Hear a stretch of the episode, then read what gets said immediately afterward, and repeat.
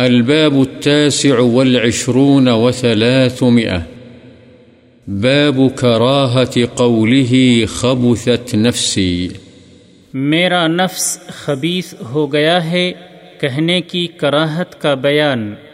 عن عائشة رضي الله عنها عن النبي صلى الله عليه وسلم قال لا يقولن أحدكم خبثت نفسي ولكن ليقل لقست نفسي متفق عليه.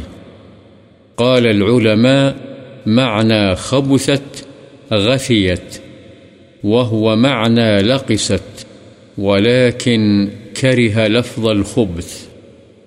حضرت عائشہ رضی اللہ عنہا سے روایت ہے، نبی کریم صلی اللہ علیہ وسلم نے فرمایا تم میں سے کوئی شخص یہ نہ کہے کہ میرا نفس خبیث ہو گیا ہے، بلکہ یہ کہے کہ میرا نفس لقیس ہو گیا۔ بخاری و مسلم۔